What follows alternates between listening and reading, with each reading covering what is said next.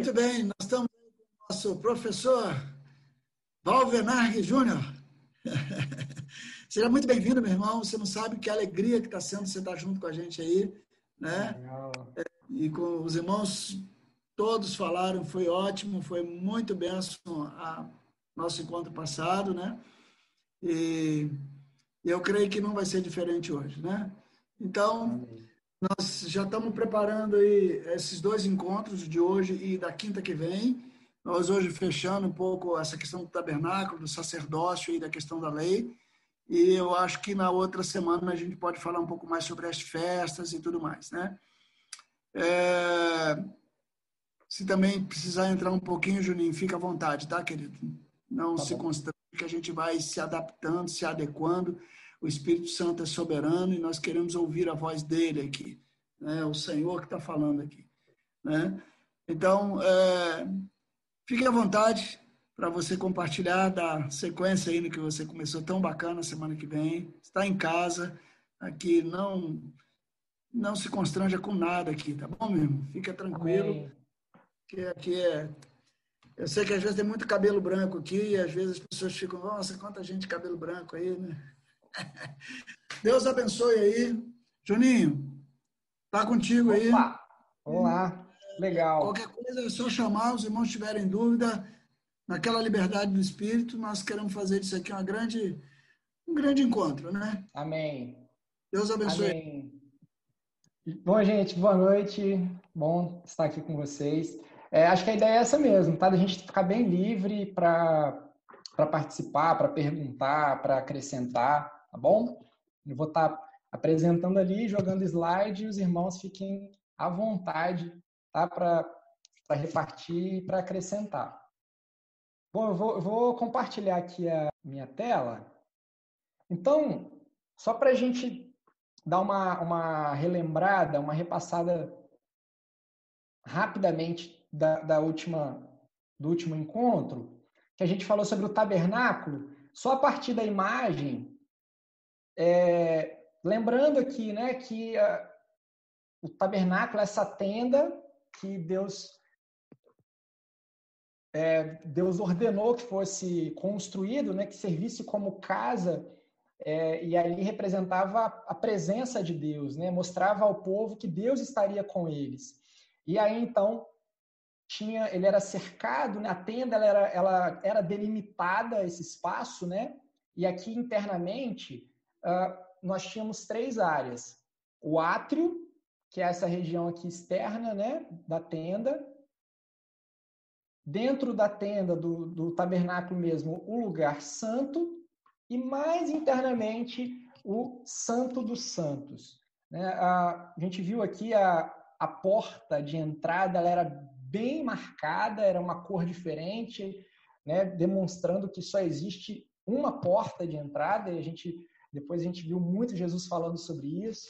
É, no, no, no, átrio, né, a gente tinha o, o altar de bronze, que era o altar do sacrifício, onde aqui os israelitas podiam entrar, eles tinham acesso, levavam os seus animais para serem sacrificados, faziam a sua oferta. E hoje a gente vai comentar um pouquinho sobre essas ofertas, como é que elas eram realizadas, né? quais eram os tipos de sacrifícios que eram feitos. Tá? Então aqui o, o, o, os israelitas eles tinham esse acesso, acontecia tudo aqui nesse altar de bronze, Uh, tinha também a chamada pia, para onde os sacerdotes eles se purificavam, se lavavam antes de entrar no tabernáculo. E no tabernáculo, apenas os sacerdotes tinham acesso.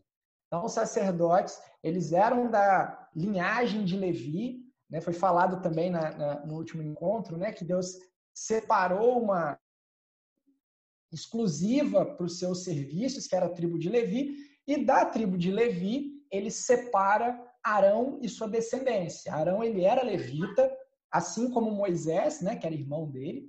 É, então, a, os sacerdotes eles eram advindos de, da descendência de Arão, tá? Tinha que ser dessa família de Arão. E o sumo sacerdote, é, ele era transmitido de pai para filho, tinha um caráter hereditário. É, no santo lugar, dentro já da, da, do tabernáculo, a gente tinha que a mesa com os pães da proposição.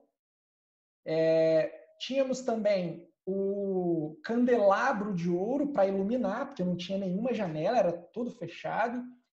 E o altar de ouro ou altar de incenso. Lembrando que aqui não era um altar de sacrifício, tá? Era o altar do incenso. O altar de sacrifício dos animais, do sangue, era aquele lá fora, lá no átrio, o altar é, de bronze. Então perceba que quanto mais próximo da presença de Deus, melhor o material a ser utilizado.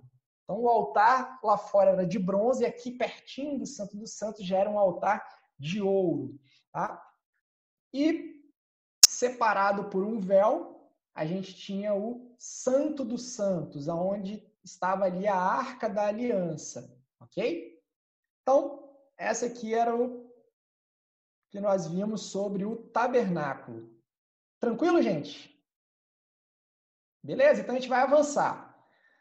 E aí nós vamos falar hoje aqui um pouquinho sobre o, os sacerdotes. Então, em primeiro lugar, é, existia toda uma determinação por parte de Deus sobre a vestimenta desses sacerdotes. Como a gente tem falado, nada na Bíblia está por acaso. Todas aquelas especificações que Deus foi dando não era à toa, aleatório. Né? É, tinha um princípio e, e, e um porquê disso. É, então, é legal isso que a gente tem visto, né? Na palavra, ela tá toda conectada. A gente vai encontrando e a gente tem a vida toda pela frente para descobrindo, para aprender. Então, isso é muito legal, né? Da palavra de Deus. Então, olha só, a gente vai começar falando do sumo sacerdote né, que é esse da descendência aí de Arão, uh, o sumo sacerdote, como é que eram as vestes dele? Olha só nessa imagem, a gente está aqui dentro do, do tabernáculo, no santo lugar. Então, olha aqui, isso aqui é uma representação, óbvio. É, um, a mesa dos pães, candelabro, o altar de incenso. Então, esses aqui são sacerdotes, olha as roupas, né? Essa roupa branca. É, e o esse aqui que está diferenciado é o sumo sacerdote, que a gente vai falar agora. O sumo sacerdote, por cima do manto de trabalho, que seria aquele branco, o sumo sacerdote usava uma vestimenta chamada éfode. O que, que era o éfode? É uma estola sacerdotal. Era feito de quê? De linho com ouro azul, púrpura, carmesim e linho fino. Deixa eu mostrar para vocês na imagem, que fica melhor para entender. Então, olha só, esse aqui era um sacerdote comum. O sumo sacerdote, além dessa roupa, ele usava por cima essa chamada éfode, que é essa estola sacerdotal, tá? É essa aqui, ó, colorida aqui que está por cima. Como é que era essa éfode? Ah, estendia-se para frente e para trás do corpo em duas partes, que elas eram unidas através de duas pedras de ônix é, fixadas em ouro. E em cada uma dessas pedras foram gravadas os nomes das doze tribos de Israel, seis em cada. Então, olha aqui na imagem, essa, essa estola, né, essa éfode, então tinha essa parte aqui da frente, a, nas costas, e eram unidas por essas pedras de ouro. Essas pedras é, estava ali escrito o nome das tribos de Israel, porque o sumo sacerdote ele representava o povo, é, representava Israel. Né? Então ele levava o nome dessas tribos com ele. Ah, bom, na frente do peitoral, ainda nessa éfode, foram firmadas 12 pedras preciosas, é, de quatro filas de três. Em cada uma dessas pedras foi gravado o nome de uma das tribos de Israel. Então, mais uma vez, o nome do o sacerdote levando consigo o nome é, dessas tribos, do povo. Então, olha aqui, ó. São essas pedrinhas aqui. Ok? Ficava no peito, no peitoral do sacerdote, do sumo sacerdote. Então ele entrava, quando ele entrava no Santo dos Santos, é, diante da presença de Deus, ele estava ali não por si só, mas ele estava em nome de toda a comunidade. É... Diz a palavra também: também porás no peitoral do juízo o urim e o tumim. Esse urim e o tumim, e Daniel pode até ajudar a gente é, nisso aí também. É, urim e o tumim, urim significa luz e o tumim perfeição. Então, não fica muito claro dentro da, da palavra o que, que seria exatamente esse urim ou tumim. Seriam pedras ali colocadas? Uh, pode falar. É, na verdade, o urim e o tumim eram usados para normalmente para sorte, né? Então, uhum. queria saber a vontade de Deus. É, eu não sei como é que faria, né? Eu fiz assim, mas eu não sei como é que era o movimento, né? Mas era lançado sorte. Se desse o urim, era, então era sim. Se desse o tumim, era não a vontade do Senhor.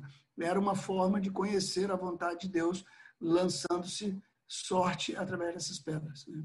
Então, elas estavam ali para mostrar qual era a vontade de Deus.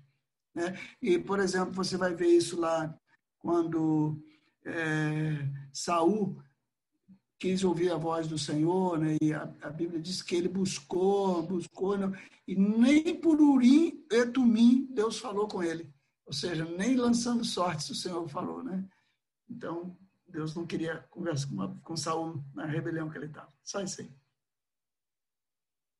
Legal, é, é, é, exatamente, né? Então a gente não tem muito claro é, como que era, o que que era esse urim e o tumim, mas acredita-se que pode ter sido pedras, né? Essas pedrinhas, elas ficavam presas aqui também no éfode e é, é, de fato para essa consulta ao Senhor, principalmente em momentos que a, a, a atividade profética ela não estava tão eficiente, digamos assim, né? Ah, então, costumava-se consultar o urim e o tumim é, por meio do sumo sacerdote.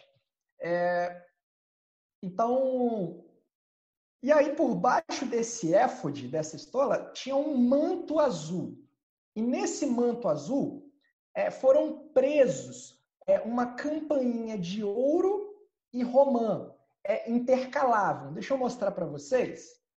Olha só, tem a roupa branca, o éfode, mas entre o éfode e a roupa branca tinha essa, essa túnica azul. E aqui na, na barra dessa túnica ficavam uns, uns sinos intercalados, sinos e uma romã. Um sino e uma romã. Esse sinetezinho era aquilo que nós até falamos, né? É, é, o sacerdote ele fazia o, o serviço e ficava barulhinho.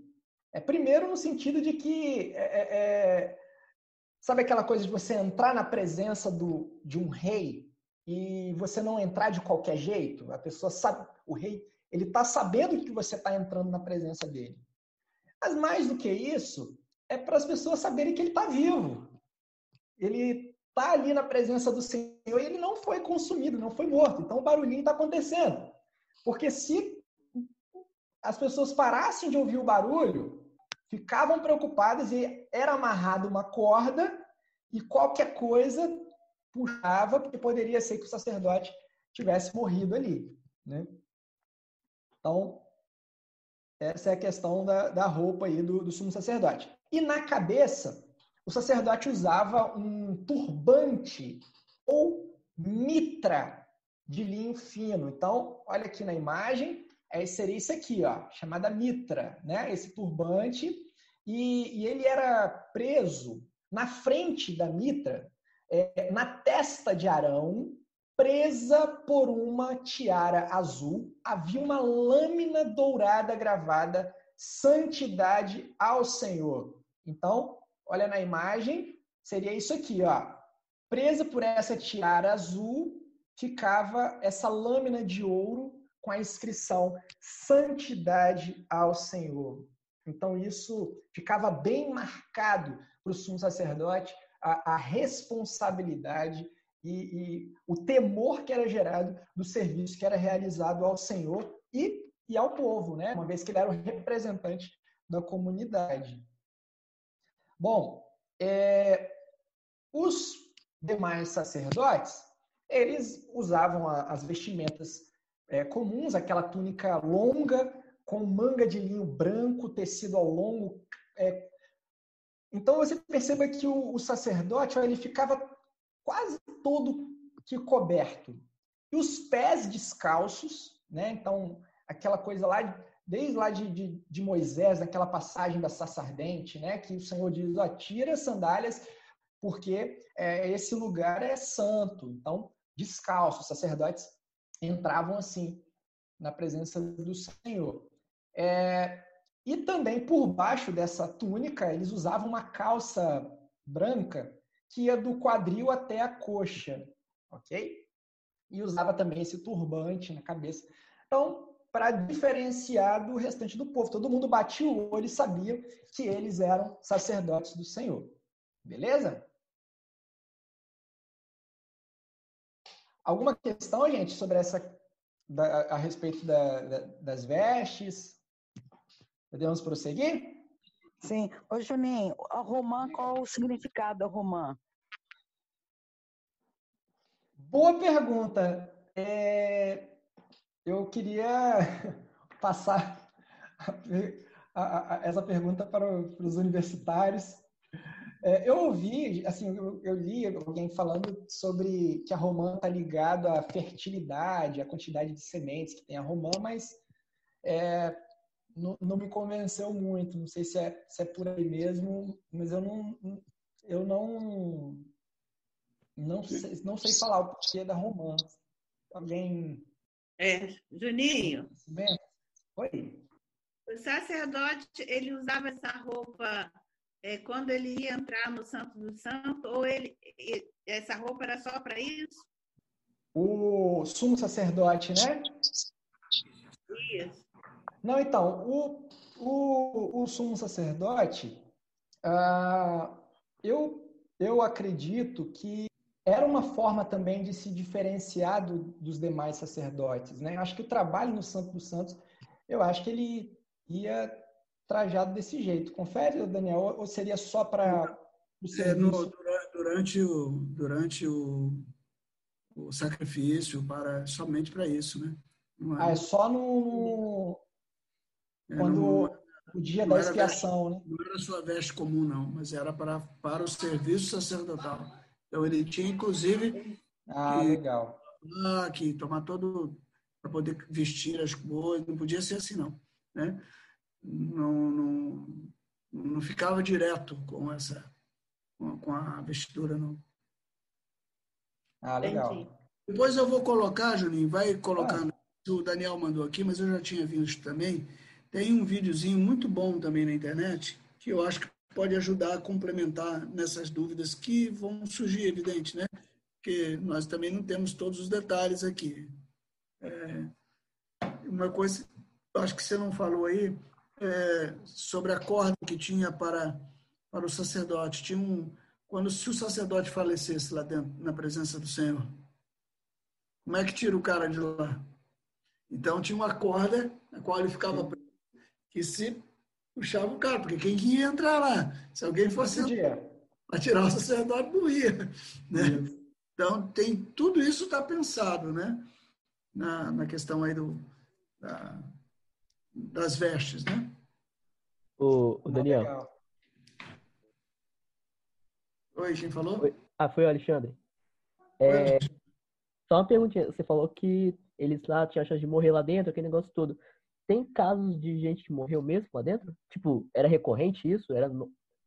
Porque se havia a corda é porque tinha chance, né? Mas tem registro de muitos casos? Não, muitos casos não. Eu, na verdade, nem estou lembrando. Eu estou lembrando aqui do caso de Nadab e Abiú, mas foi fora do santo do, do, santo, do Santíssimo. Foi no ah, altar do Lá dentro, estou querendo me lembrar aqui, mas não estou não, não lembrando, não. Ah, entendi. Mas existiu temor, né? A gente vai agora para as ofertas. Como é que eram esses sacrifícios? É, antes da gente falar sobre as ofertas propriamente, um aspecto fundamental era o sangue. É, é, em Hebreus fala que sem derramamento de sangue não há remissão de pecado. Então, é, quando o sangue é derramado, é porque é uma vida derramada. E essas ofertas, elas tinham essa, esse significado né, da, da substituição, o animal como substituto. Então, a partir da, do pecado e da ira de Deus para com o homem, é, e a palavra fala que o salário do pecado é a morte. Então, quem deveria morrer é o próprio homem, o próprio pecador. Mas Deus, na sua graça, na sua misericórdia, ele acabou provendo um meio para satisfazer a sua justiça é, no derramamento de sangue de um animal. O grande, a grande questão é que isso não resolvia o problema.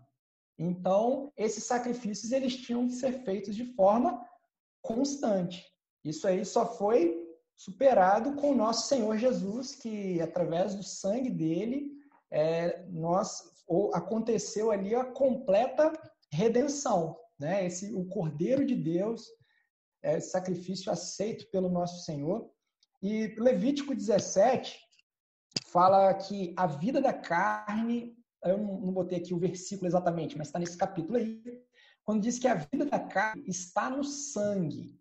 Eu vos tenho dado sobre o altar para fazer expiação pela vossa alma, porquanto é o sangue que fará expiação em virtude da vida.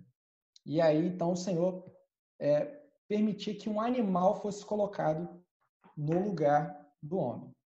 E aí, lá no livro de Levítico, ele vai trazer cinco tipos de ofertas. Quais são? Holocausto, oferta de manjares, oferta pacífica, oferta pelo pecado e a oferta pela culpa. Esses dois últimos, a oferta pelo pecado e a oferta pela culpa, é diferente dos outros. É, o não produzia um cheiro suave ao Senhor. É, a gente tem até cânticos né, que falam sobre isso, é, tratam da adoração como que seja um cheiro suave agradável ao Senhor. Uh, essa, esses dois últimos, essas duas últimas ofertas, elas não tinham cheiro suave, não. É, a gente vai falar sobre cada uma delas, mas quando um sacrifício era oferecido para a nação, era um sacerdote que oficiava. Então, nas festas oficiais, né, na, no dia da expiação. Então, era o sacerdote que, que fazia todo o processo. Agora, quando era uma oferta individual, o sujeito levava o seu animal né, e ele colocava a mão sobre ele, sobre o animal, matava e aí o sacerdote fazia, aspergia o sangue e queimava o sacrifício. Né? Aí, uh, mas o, o, o ofertante, o, o, o pecador, ele estava acompanhando o processo. Né? Uh, e existia um caso que a gente vai ver que é a oferta pacífica, em que o, o ofertante ele também participava comendo da carne do sacrifício. Vai falar de forma mais específica já. E uma coisa importante aqui é, é, era uma cena chocante, né? Então você pega um animalzinho, um cordeirinho, um animal tão bonitinho, fofo, cara, não é mole não. Ver a cena dele sendo morto ali é... e ainda era o e era imagine, por exemplo, as é, é, crianças, né, vendo uma cena daquela, era uma servia como uma grande lição. Então, os pais iam transmitindo aos filhos, geração em geração, o porquê que eles precisavam fazer aquilo ali. E aí sempre se lembravam das histórias do povo, né, desde quando Deus libertou o povo de Israel. Tá? Então, no capítulo 1, no capítulo 1 e no capítulo 6 do livro de Levítico, vai falar sobre o holocausto. Essa é a primeira das ofertas que a gente vai falar aqui. O holocausto significava uma oferta queimada e era de cheiro suave ao Senhor. E ali a totalidade do sacrifício era consumido sobre o altar. Ou seja, consumia tudo, botava ali na, no altar e não sobrava nada da carne. E, é, que a gente vai ver porque tem outros tipos de ofertas que separavam uma parte para os sacerdotes. Aqui não. O holocausto consumia tudo. Essa oferta do holocausto ela podia ser de gado, banho ou de gado miúdo, gado miúdo, carneiros, cabritos. Poderia ser também de aves, pombo rola. Uh, o porquê dessa diversidade? É porque dependia da condição econômica do adorador. Então, é, uma pessoa, é, Deus ele permitia que todos tivessem condição, pudessem fazer, não, que ninguém tivesse a desculpa de não ofertar porque não tinha, porque eu não tenho um novilho, eu não tenho um carneiro, eu não tenho. É, é, para que todos pudessem fazer a sua oferta. Então, o sangue de uma, de uma rola, de um, de um pombo, ele era tão eficaz para o pobre como um sangue de um novilho para o, para o rico. Então é, é interessante a gente notar aqui que a gente pega até lá na, na, no Evangelho que a gente consegue, a partir do sacrifício, entender a própria condição social do José e da Maria, os pais de Jesus. Porque quando eles foram oferecer um. É, é, existia um, um, um, sacrifício, uma oferta que era feito pelo primogênito. Isso está lá na lei, Êxodo 13, se não me engano. Que para todo primogênito que um, um casal tivesse, é, tinha que, o primogênito ele era do Senhor, propriedade do Senhor. Então era necessário fazer um, uma oferta né, de um animal.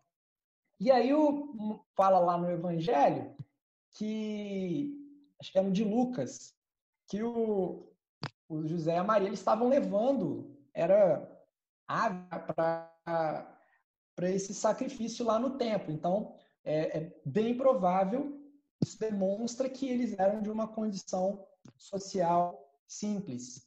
Tá? É, o animal para o holocausto ele tinha que ser sem defeito. O, então, o adorador, o cara que levava, ele colocava as mãos dele na cabeça do animal, buscando do Senhor o perdão. E aí, então, ele imola, ele mata o animal. Então é aquela ideia assim de que essa imposição de mãos é o, o ofertante e a oferta tornavam-se um, que é, é, a lembrança de que, poxa, quem deveria morrer aqui era eu. Mas Deus, na sua misericórdia, ele está me dando essa oportunidade, esse perdão, e eu ofereço ao Senhor. Então era, era um, um sacrifício de, de adoração ao Senhor né, o, o, esse, esse holocausto.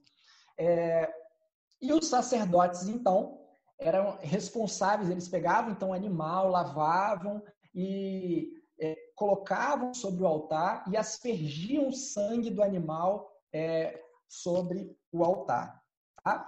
E fora isso, os sacerdotes eles tinham que fazer, oferecer um holocausto de um cordeiro toda manhã e toda tarde. Juninho. Diga. Só, só voltar aqui um pouquinho. É, engraçado. Tô, você está falando, eu estou lendo, estou fazendo minhas pesquisas aqui também, né? Para cooperar. Interessante, né? Eu aqui viajei num negócio que eu não sabia que era isso. Eu falei sobre a corda, né? Do sacerdote. Uhum. Não tem na Bíblia isso. Uhum. Lenda é uma. Tradição rabínica. É, tradição rabínica. E assim, é, não se aponta como verdadeiro tem umas histórias que justificam isso. Então, os irmãos desconsiderem isso que eu falei aí, tá? Porque eu, acho, eu, eu fui pela lenda. Existe, existe a lenda, mas não, não como prática bíblica. Tá bom? Só para consertar aí. É. Uh... Parece que isso está parece que isso tá em Flávio é... parece que isso está em Flávio José, tá, Daniel? Sim, sim, Flávio José, mas ainda que Flávio José, né? não é a Bíblia, né? Sim, sim. Só para dizer a, a É verdade. É. José tem também, o, assim.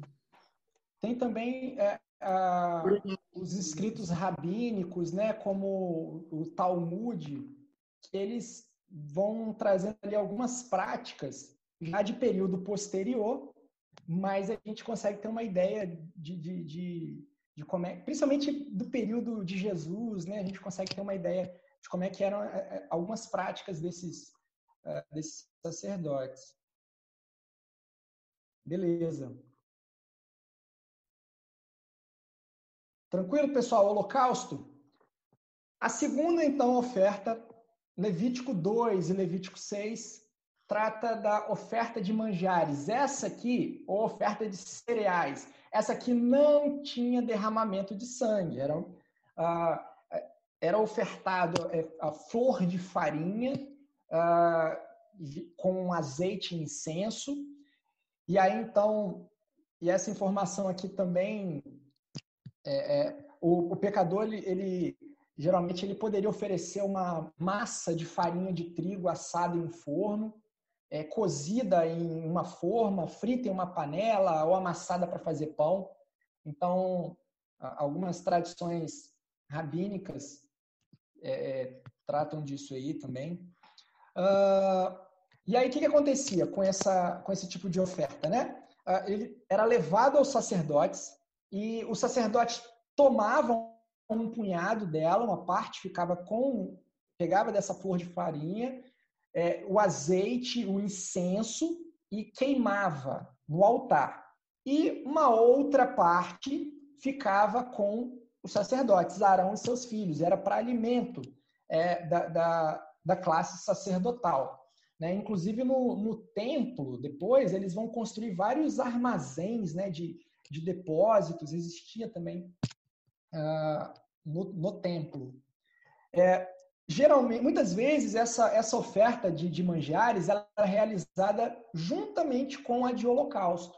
Né? Fazia primeiro a oferta do holocausto e também depois a dos cereais. Tá? Os israelitas apresentavam fruto do seu trabalho, significando assim é, dedicação de seus presentes a Deus. Tá? Essa oferta e gratidão ao Senhor. Que também essa era oferta que, de cheiro suave. A terceira, Levítico 3 e Levítico 7, as chamadas ofertas pacíficas. Essa aqui, esse aqui era um, era um tempo de comunhão bacana, ela é oferta voluntária, e aí, é, nesse tipo de oferta, era permitido à família e aos amigos unir-se ao oferente nessa comida sacrificial. É, ela significava um laço de amizade entre Deus e o homem. Era essa comunhão. Por quê? É, todo mundo participava. Tinha a parte que era de Deus, que era colocado lá no altar, tinha a parte que era do sacerdote e tinha a parte que era do adorador. Né? Então, agora, o adorador ele não podia comer o peito e a coxa. Esse era exclusivo dos sacerdotes, tá? O peito e a coxa tinha que separar, né? Uh, o, o, ofertante ele ficava com outras partes. A oferta podia ser de gado, carneiro, cabritos. É, e quando o sacrifício se fazia é, em reconhecimento de uma bênção inesperada ou imerecida, é, se chamava oferta de ação de graças, ok? Então ele ia agradecer ao Senhor, ele estava feliz, contente, fazia ali um se chamava ação de graças. Essa oferta pacífica, ela poderia ser também uma oferta votativa, ou seja, em pagamento de algum voto ou uma promessa. É, ou também oferta voluntária, que era motivo de expressão de amor a Deus, é, espontâneo, né? Então, tudo isso fazia parte desse tipo de oferta pacífica em que o adorador podia também comer de uma parte. Então, enquanto no holocausto tudo era queimado, no sacrifício pacífico era só uma parte do, do animal, tá? Então, nós vimos aqui essas três. Agora a gente vai ver as outras duas ofertas, que essas que não tinham esse cheiro suave. É, primeira oferta pelo pecado, Levítico 4, 5 e 6, uh, e é que tratam dos chamados pecados de ignorância. Né? Então, você vê lá no próprio título, lá em Levítico, você tem lá os pecados cometidos por ignorância. Então, é, também requeriam oferta. Né? É, e essa oferta, ela variava de acordo com o papel do indivíduo na, na comunidade. Então, por exemplo, tem lá especificado é, sobre o tipo de oferta do sacerdote, né, por conta desses pecados de ignorância. Ah, Para a comunidade de israelita também tinha um, um, um tipo de oferta determinado. Para o líder da comunidade, o líder civil da comunidade também tinha um tipo de oferta. E para o israelita leigo, os israelitas de uma forma geral. Né? Então tem especificado é, o que, que eles deveriam ofertar.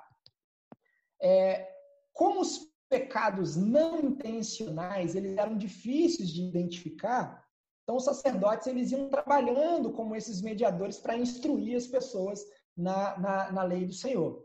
É, além dessa, desses pecados cometidos por ignorância, essa oferta pelo pecado também incluía é, pecados como se recusar a testemunhar, é, a profanação do cerimonial, tocar numa coisa imunda. Então, por exemplo, mal morto é, não podia ser tocado, porque senão você se contaminava. Então, é, uma forma de, de purificação era com a realização de oferta. Tá? Juramento em falso também corria na oferta pecado. E a última seria a oferta pela culpa, Levítico 6 e Levítico 7. Essa aqui é tratada assim, ofensa contra as coisas de Deus e, e mais do que isso, assim, algo que eu achei muito é, que é quando a, a, é o pecado relacionado a, a outras pessoas. Então, por exemplo, é, oferta em dinheiro é, para pecados de ignorância relacionados à fraude.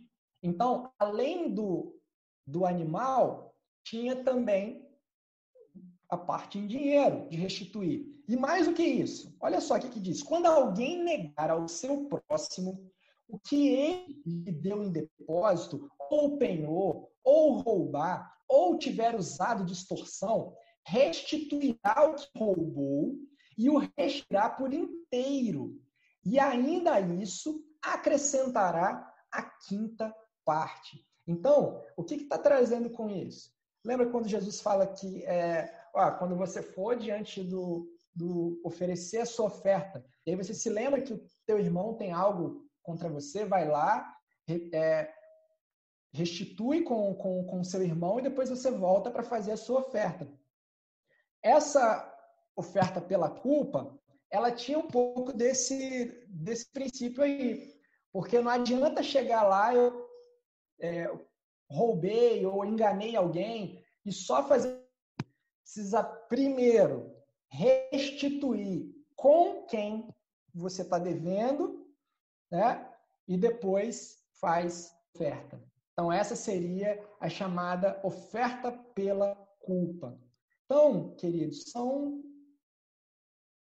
são esses, tá? É, os cinco principais tipos de ofertas e sacrifícios. Tá? Outras coisas que tem são relacionadas às festas, né? A Páscoa, principalmente as três mais comuns: a, a Páscoa, o, é, a festa dos tabernáculos, é, a festa a Pentecostes, o dia da expiação. Esses eram os eventos principais.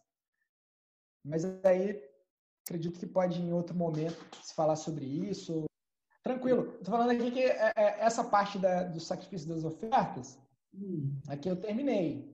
Você quer se... aplicar isso aí a, a, Cristo? Porque lá no início tem uma aplicação. Pode voltar lá um pouquinho? Você quer falar um pouco sobre isso? Lá no comecinho do estudo.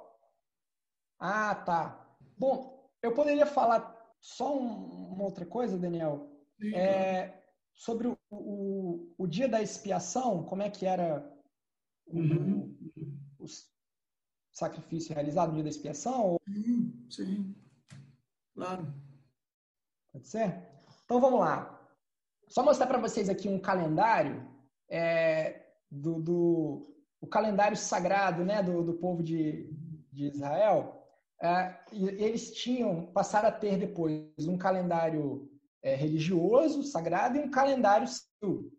Então, é, no calendário sagrado, é, o primeiro mês era o mês da onde acontecia a Páscoa, né?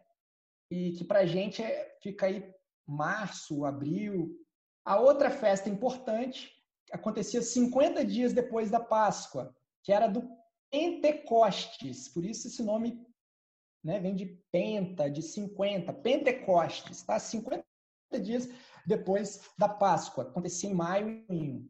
É, e a outra festa, que era a festa dos tabernáculos, acontecia no, em setembro, outubro para a gente, e que para eles era o início do ano civil, posteriormente, né, no desenvolvimento de Israel. É, vai ser o, o, o, ano civil começava aqui, uh, e era nesse mês que tinha, e no sétimo mês sagrado, que acontecia o chamado Dia da Expiação, que é aquele do sumo sacerdote oferecer o sacrifício é, em favor da comunidade.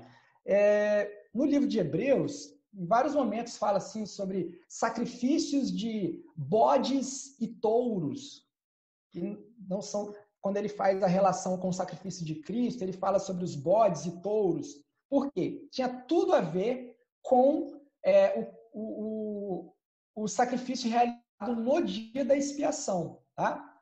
Eu não vou falar hoje sobre a questão das festas, né, da Páscoa, eu vou direto para o dia da expiação. Então, olha só, ele acontecia no dia 10 do sétimo mês, ou no primeiro mês do ano civil. É, somente o sumo sacerdote podia oficiar naquele dia, tá? E esse dia ele era mais um dia de jejum do que festa propriamente. Né? Então, diferente das outras festas, né, que a Páscoa, Tabernáculo, que eles iam lá sete dias e ofereciam, era um tempo de alegria, de festa ao Senhor. Aqui não. Aqui era um tempo de jejum. E interessante sobre essa questão do dia de jejum, queridos, que quando a gente vai lá também nos evangelhos, é, quando os fariseus eles questionam por que, que os discípulos de Jesus não jejuavam. E sendo que os fariseus, e falava, porque na, na lei dos fariseus, eles jejuavam cerca de duas vezes na semana. E, e os discípulos de Jesus não. E Jesus depois dá uma resposta, mas na verdade, na realidade, Jesus já sabia de que eles não estavam quebrando nenhuma lei. O fato de não jejuarem como os fariseus. Por quê? Porque diante da, do que estava estabelecido na lei do Senhor, o dia de jejum que tinha para o povo era esse aqui. Era no dia da expiação. Nesse dia eles deviam jejuar. Ah, nos no restante do ano, era algo de forma voluntária. A questão é que, com o passar do tempo, é, especialmente dessa corrente dos fariseus, foi se criando práticas de, de aprofundar o que está na lei, mas isso foi virando prática e com o tempo veio também. Né? Então, é, é, eles isso que questionavam Jesus, Jesus e seus discípulos não estavam ali quebrando lei mas a resposta de Jesus foi mais maravilhosa ainda, né? Bom, é... aí Jesus fala, né? Poxa, é, aqui num, num casamento, é, enquanto o noivo está presente, as pessoas vão jejuar, né? Mas vai chegar o tempo em que o noivo não estará presente e, e as pessoas vão precisar jejuar. Ah, bom, diante aí do dia da expiação, é daí que surge esse termo, essa expressão que a gente utiliza, bode expiatório, que é alguém que colocou a culpa, não tinha nada a ver com a história e acabou assumindo a culpa, né? Vem daí, vamos entender por quê. Então, como é que funcionava?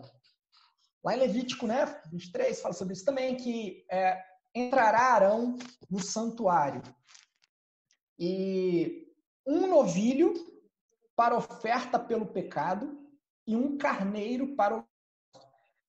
Aí quando eu sempre tenho confusão com novilho, carneiro, cordeiro. Eu sou da cidade, né? Então não, não tem afinidade. Mas o novilho, por, por que, que Hebreus fala lá sobre sangue de, de touro, né? E de bodes, né? O novilho é esse filhote aí de touro, né? Também. É, e aí, então, o, o novilho, pela oferta pelo pecado, lembra aqueles cinco tipos de ofertas? E o carneiro para holocausto. Pois bem, ele vai vestir a túnica sagrada, aí responde aquela pergunta da Rosângela, tá? Ele, nesse dia ele veste a túnica sagrada, tinha que lavar todo o corpo, é, e ele ia buscar, primeiramente, o perdão de Deus por ele e sua família. Então, esse primeiro sacrifício aqui era feito por ele e sua família, não em favor do povo ainda. Então, sacerdote, ele imolava ali um novilho, oferta pelo pecado, e aí ele tomava sobre o altar um incensário cheio de brasas, é, diante do Senhor, dois punhados de incenso aromático bem moído e o trará para dentro do véu. Então ele levava até o véu, no Santo dos Santos, e ali ele colocava é, incenso sobre o fogo perante o Senhor, para que a nuvem do incenso cubra o Mas ele entrava no, no, no, Santo dos Santos e aí ele pegava o, o sangue do novilho com o dedo, ele aspergia frente do propiciatório, que é aquela tampa da arca da aliança, tá? Sete vezes é, do, do sangue com o dedo. Ele voltava para a tenda da congregação. Uh, e aí ele pegava, agora ele ia fazer em favor do povo. Ele pegava dois bodes para oferta pelo pecado e um carneiro para holocausto. Bom, pegava os dois bodes, lançava sorte. É, um desses bodes, pelo sorteio, ele seria para o Senhor, em oferta. O outro seria o bode emissário ou o bode expiatório. Então, primeiramente, ele pegava o bode que, que era para o Senhor e aí ele fazia oferta, então, pelo pecado pegava o sangue, levava o sangue desse animal, desse bode, para dentro lá do véu, para o Santo dos Santos, e ele aspergia sobre o, o, o altar ali, o propiciatório, né? E aí depois ele, depois de feito esse, esse ritual, é, ele voltava, cadê? É, ah, tá. Aí ele voltava. Lembra o outro bode? O bode MC. Arão colocaria, então, o sumo sacerdote, as mãos sobre a cabeça desse bode vivo e sobre ele confessava todas as idades dos filhos de Israel, né? Publicamente, aquilo ali. E todos os seus pecados.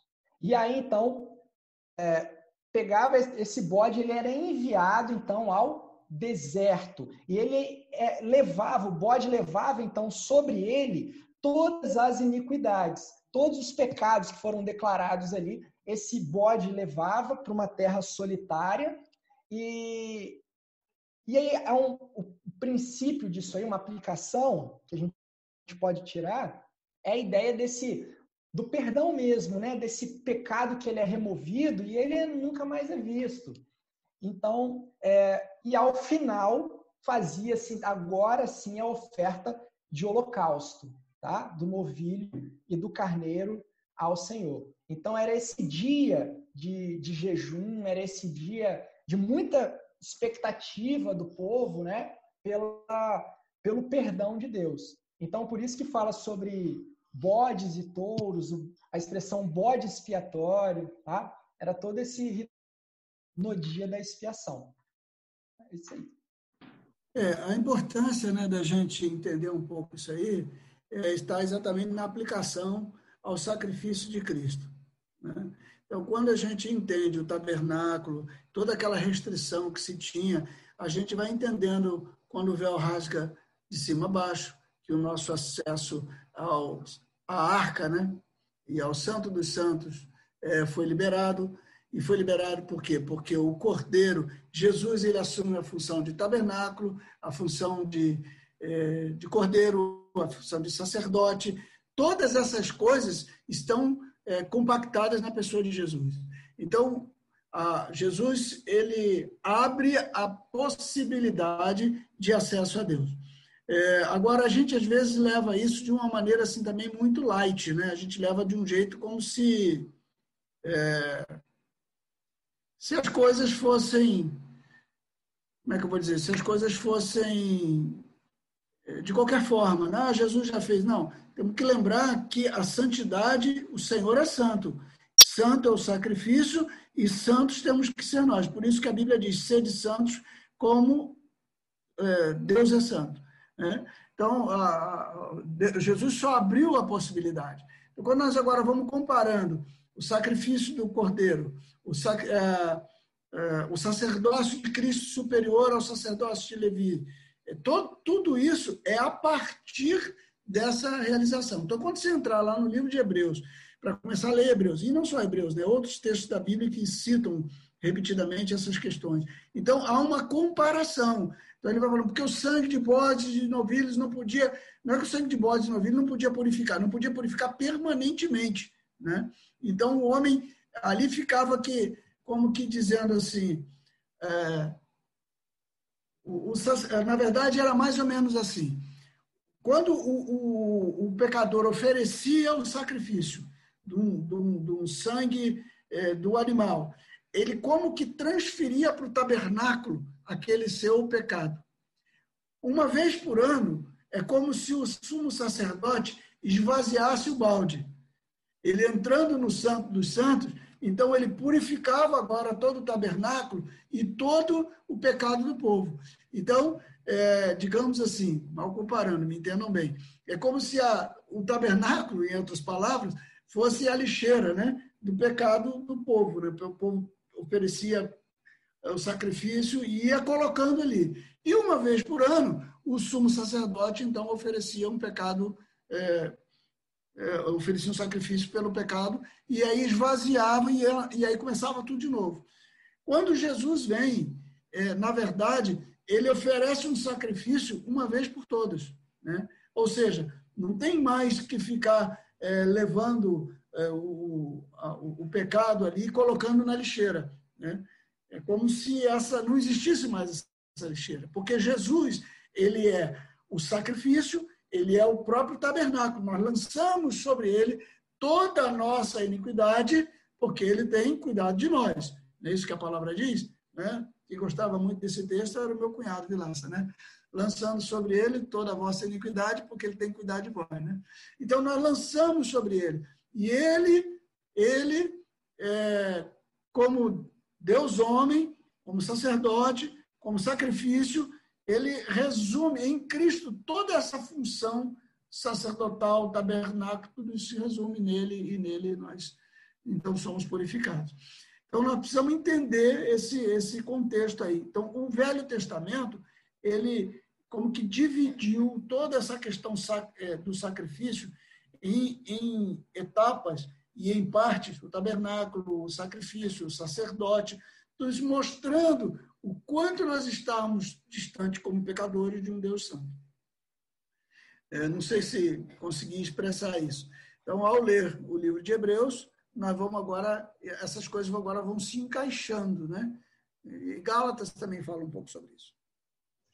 É. Daniel, só uma coisa também que interessante, como que a, essas práticas, esses sacrifícios, e eles revelavam, eles traziam para as pessoas, a, a, era como um espelho, mostrava realmente a condição de cada um diante de Deus. Então, para entenderem que eles eram pecadores, de que eles deveriam a, o, aquilo que estava seria justo para eles seria morte, mas Deus na sua misericórdia, na sua graça, é, então é, é, tudo isso trazia esse, esse espelho, revelava a condição do homem. O problema é que não resolvia, não, não resolvia. Né? É, resolvia aí... isso, porque não tirava a lixeira. Né? Hum. A lixeira estava sempre lá.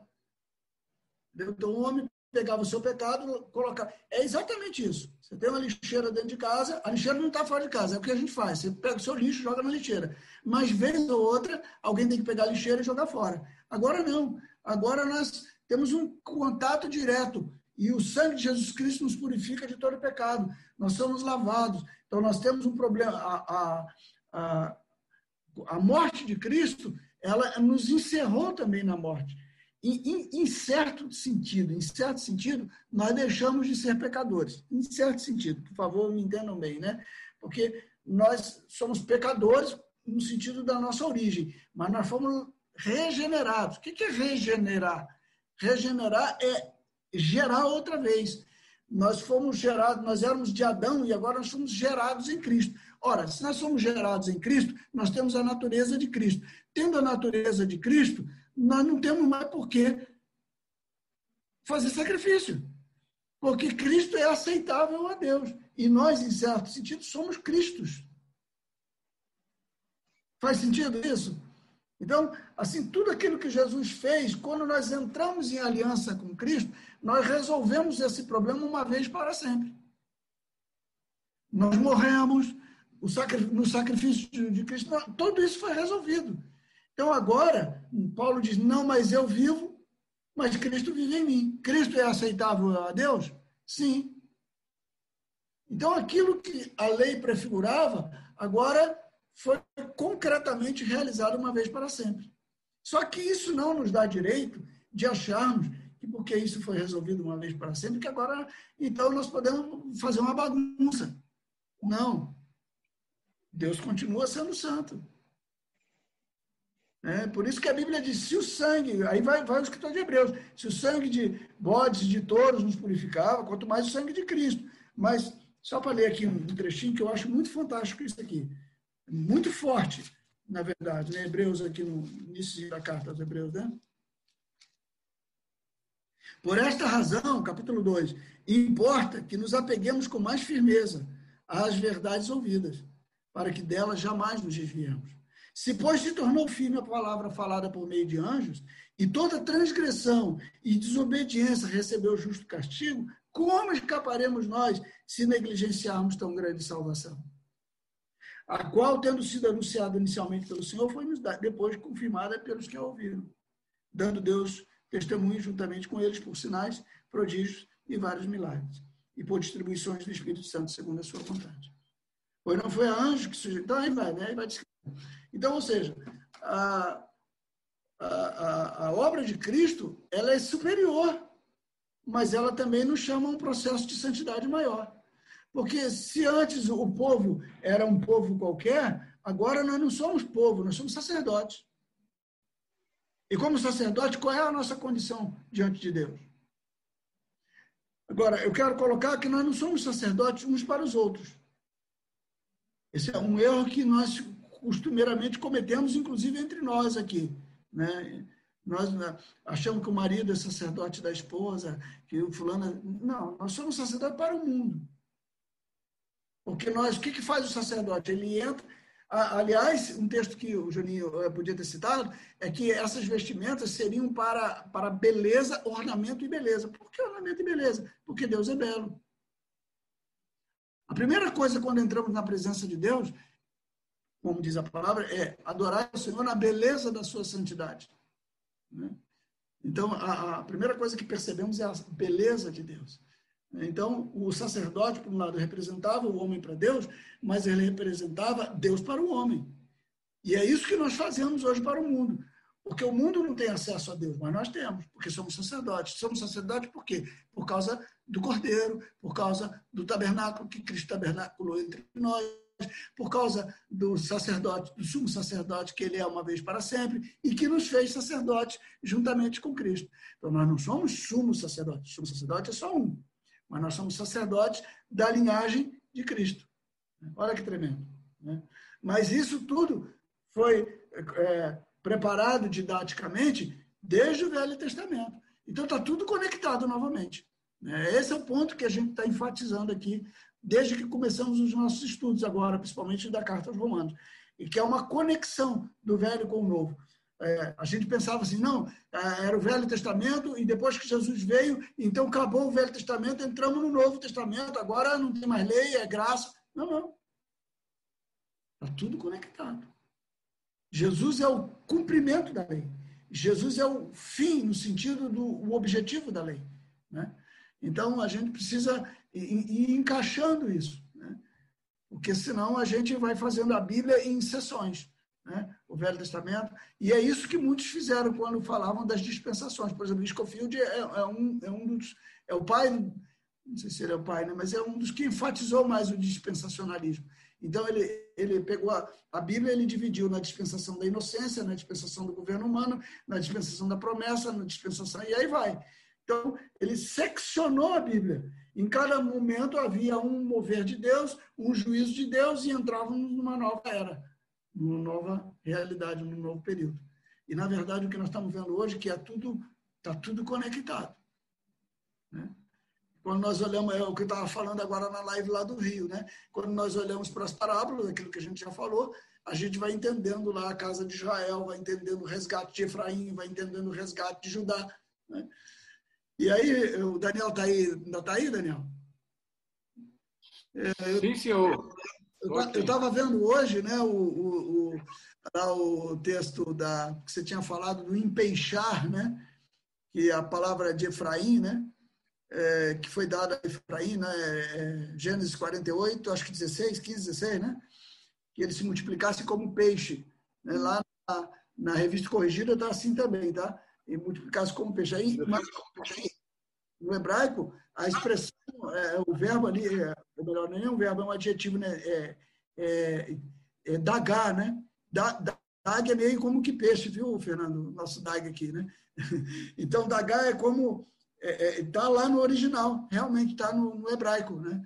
E eu fui no léxico e falei, não, peraí, deixa eu conferir isso no léxico, né? E realmente. Então, quando a gente vê aquela expressão de Efraim, que ele se multiplicasse como peixe, e aí Jesus manda os discípulos né, serem pescadores de homem, olha a conexão aí para o resgate de Efraim. Né? Oh, deixa, deixa eu atrapalhar aí. Quando eu vi uns vídeos de batismo, Daniel, do é. pessoal tirando os novos convertidos da água, aí que eu fui entender o que, é que era pescador, porque está tirando as vidas da água, está pescando todo mundo da, da, água do batismo, né? Então completou, para mim completou essa essa imagem de uhum. pescador de homem, né? Porque a gente, eu pelo menos, né? Não, apesar de ser óbvio, ainda não tinha feito essa essa associação, né? Só, eu queria fazer só um comentário quanto a, ao sacrifício, tudo isso, né? Rapidinho. É, minha esposa falou, né? Rapaz, esse negócio era um, devia ser uma sangueira para tudo que é lado, né? Aí eu disse, deve ser por isso que a roupa do sacerdote, não o sumo sacerdote, era branca porque eles eram quase que um açougueiro, né? Então, é, tinha a, a, a, questão de lavar, né? Eles cuidavam bem, eles não deviam usar, é, andar manchado, mas assim, é, a expressão do que é que é o derramamento de sangue, né? Do que é que é o, o horror do pecado. Uhum. E, e, voltando no batismo, né? É, presta atenção aí, que essa, que essa aqui é, é, é simples, mas aquele que não nascer duas vezes Aquele que não, aquele que nasce duas vezes só morre uma, certo? Agora aquele que só nasce uma vez, né, pode morrer duas vezes, né? Então a gente tem que ter o nascimento carnal, né, e o nascimento da água e do espírito. E aí o que acontece? Só pode tocar, só pode afetar a gente a morte do corpo, né? Isso se Jesus não voltar e a gente for transformado no piscar de olhos. Mas aquele que só nasce uma vez, né, ele pode ter a morte física e a morte eterna. Quando Jesus vem de volta, ele vem com a roupa manchada de sangue, né? Por quê? Porque a sentença, o derramamento de sangue daqueles que já foram conectados a Cristo através da cruz, na cruz, recebeu toda a ira de Deus. Esse que só nasceu uma vez, meu amigo, vai estar frito. Todo esse o ritual, é, é, é, esse livramento, essa graça, né, essa grande salvação que Daniel falou, é para aqueles que fazem parte do corpo de Cristo, né? aqueles que habitam no esconderijo do, do Altíssimo. Né? O Senhor é bom, fortaleza no dia da angústia e conhece a todos que nele se refugiam. Então, essa proteção que o Senhor promete não é do anticristo, é contra é a proteção da própria ira e vingança de Deus, que é o maior, o maior é que, que, que é o que ele falou, para a gente temer, não que mata o corpo, né? mas que faz perecer alma e, e espírito. É muito boa essa colocação. Inclusive, ontem a gente estava vendo um pouco sobre isso na live lá de vocês, né, Daniel? É, eu vejo a igreja muito preocupada com o anticristo. Na verdade, o mundo que tinha que estar preocupado com o juízo de Deus. É verdade? Nós temos que anunciar isso, está preocupado com o anticristo, né? O anticristo o máximo pode fazer é matar o corpo. Agora, a ira de Deus, ela, ela pode levar às penas eternas, né? A morte eterna. Então, é, é, mas muito boa, eu achei fantástica essa colocação, tanto a da, da, dos dois para um aí, quanto também da volta do Senhor vindo com a roupa manchada de sangue como sacerdote. Então, para você entender essa questão da volta do Senhor com a roupa manchada de sangue, você tem que entender o sacerdote lá no tabernáculo. Por isso que a gente está batendo nessa tecla, né, Juninho? Lembrando que quando você entende lá o, o, o sacerdote sacrificando, impondo as mãos, o, o, bode emissário, né, que levava os pecados. Aliás, também no, no lá na, na, nas rolas, também em, em certos sacrifícios, uma das rolas era solta levando o pecado. Também punha as mãos e ela era solta, fazendo a vez do bode emissário, né? que uhum. levava o pecado, levava o pecado. E aí você vai olhar, Jesus também foi crucificado fora do arraial, porque ele ao mesmo tempo foi o Cordeiro de Deus, mas ele também era o bode emissário. Porque ele também estava. Então, Jesus é o bode emissário, é o cordeiro, é o tabernáculo, é o sacerdote, ele é tudo. Né? Jesus, ele, ele, é, é, ele resume em si mesmo toda a obra divina. Né? Não há nada nele, nem há nada, não há nada fora dele. Né? Por isso que ele chega a dizer: sem mim, nada. Nada é muito forte, né? Nada, tudo, sempre, nunca. Né? São coisas absolutas. Isso. Nada podeis fazer. A gente pensa só que sem mim não podeis fazer, a gente pensa que a gente pode fazer alguma obra, pode fazer algum milagre, pode curar um enfermo, pode, pode alguma coisa, mas sem mim nada pode ser feito também no sentido da, da redenção do próprio homem. Nada, nada, nada está fora de Cristo. Né? Por isso que ao Pai agradou Moelo, né? Agradou Moelo, Isaías 53, né? O Senhor teve prazer nele, porque a morte do Senhor agradável é, é, o, é o a, a, aliás, o Senhor também, a morte do Senhor é também um, é um, um cheiro suave ao Senhor, né? a Deus, né? Então, assim, Jesus resume toda essa obra do Velho Testamento. Então, por que, que nós não fazemos mais sacrifícios? Por que, que não fazemos mais? Porque tudo está feito em Cristo. Todas as coisas foram feitas nele. Né? E aí é o texto que, que Daniel citou, e que a gente também usa muito, porque é um texto da catequese, né, que é, é Colossenses 1, 26 27, né, que o mistério né, que estiver oculto dos séculos das gerações, agora, todavia, se manifestou aos seus santos. Né? aos quais Deus quis dar a conhecer com a riqueza da sua glória, né? a saber, Cristo em vós, a esperança da glória. Então, Cristo está em mim, Cristo está em você. Então, toda vez que nós chegamos diante do Senhor, Deus não olha para mim, Deus olha para o Cristo que está em mim, Deus olha para o Cristo que está em você. E isso é aceitável, isso é agradável a Deus. Ô, Daniel, tem uma pergunta aqui que eu queria responder. Tem, tinha aqui boa na época, né? É, para alvejar as vestes, né? E essa, essa pergunta é interessante porque quando a gente vê na, em Apocalipse que a gente que João fala, né, que a gente vai ter veste branca, que a gente vai. Então, na época de Jesus, basicamente as pessoas tinham uma roupa, né, e de, de, de viver, né, e às vezes quem era rico tinha uma roupa festival, uma roupa de, de, de festa, né. Então, quando você ia se apresentar, apresentar seu, seu sacrifício ou ia para alguma festa, alguma coisa, você tinha que ir com, com essa vestidura branca. E pense no negócio que devia dar trabalho, era aquele tecido daquela época, sem que boa, sem homo, sem vênus, sem nada disso, deixar aquele negócio ali branquinho, né? Então, isso fala da nossa tarefa aí contra, contra o pecado, né? a consciência tranquila aí. Amém. Amém. Daniel, eu queria fazer uma pergunta. Aqui, desculpa a minha ignorância, mas eu queria, como está falando das ofertas, elas eram queimadas, é, eu queria fazer, eu não estou conseguindo fazer essa conexão. É, como as ofertas eram queimadas, Jesus, ele, na realidade, ele foi crucificado. Nessa interligação, assim, por que, que ele não foi queimado? Primeiro que existe toda uma conexão disso com o, o madeiro, né? Com a morte no madeiro, né? Com a morte na cruz. Né? E também porque Jesus também estava ali como bode emissário nesse sentido, né? Então, é, a Bíblia diz que maldito todo aquele que for é, pendurado no madeiro, né? Então, eu creio que há uma, uma, como que uma substituição aí. Jesus, ele, ele, ele não está ali só por um sacrifício de uma pessoa, mas ele está ali por toda a humanidade. Então, ele vai ao mais fundo do significado do sacrifício, que é a cruz, né? E já está, de certa forma, profetizado também no Velho Testamento. É... Eu acho que a, pergunta dela é no sentido, qual, qual o significado do fogo que acontecia lá no, na, nos sacrifícios do Velho Testamento, a hum. aplicação disso em na morte de Jesus. Eu acho que seria essa a, a, a pergunta, né? O, o que que o fogo lá daquele altar que consumia aquele animal representaria é, em, em, Jesus ali na cruz? Por, por, por que cruz e não o queimado? Seria isso, né? Isso. Isso mesmo.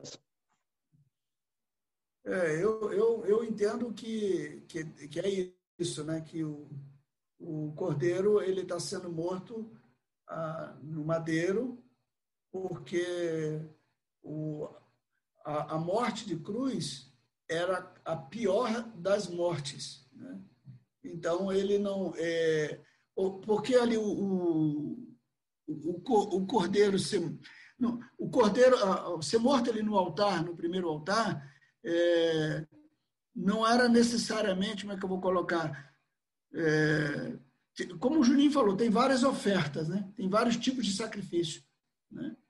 Então, nem todo sacrifício cumpria o mesmo ritual. Né?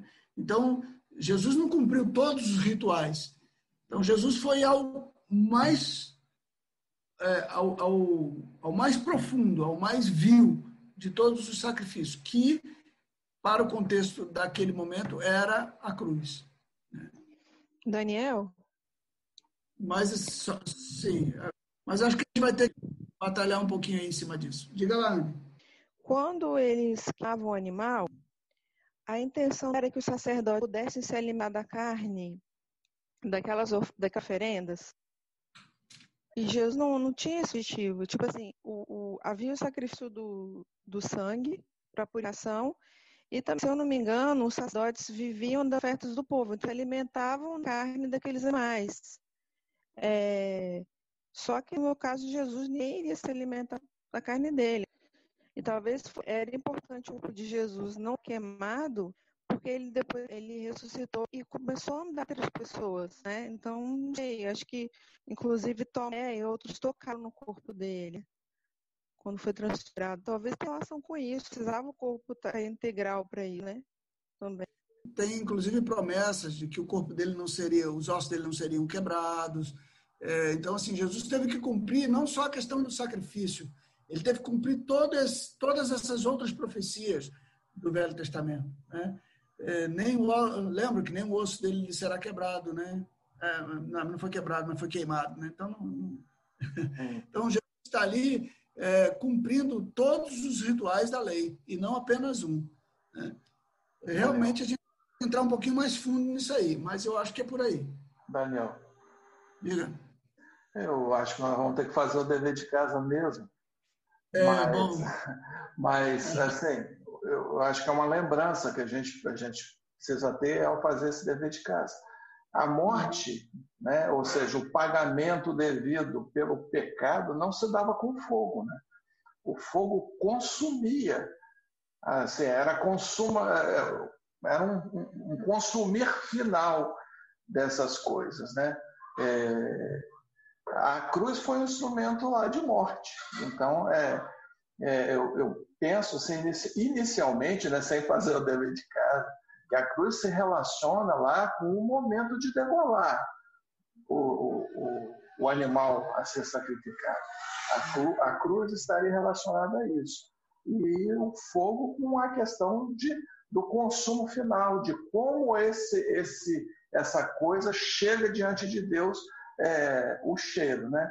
É, ou um cheiro agradável, quando a oferta é pacífica, ou, ou outra oferta em ação de graça, né? ou aquele cheiro que não é agradável, que é a oferta pelo pecado, pela é, eu acho que é isso mesmo. Nós estamos trans, tateando nessas coisas, né?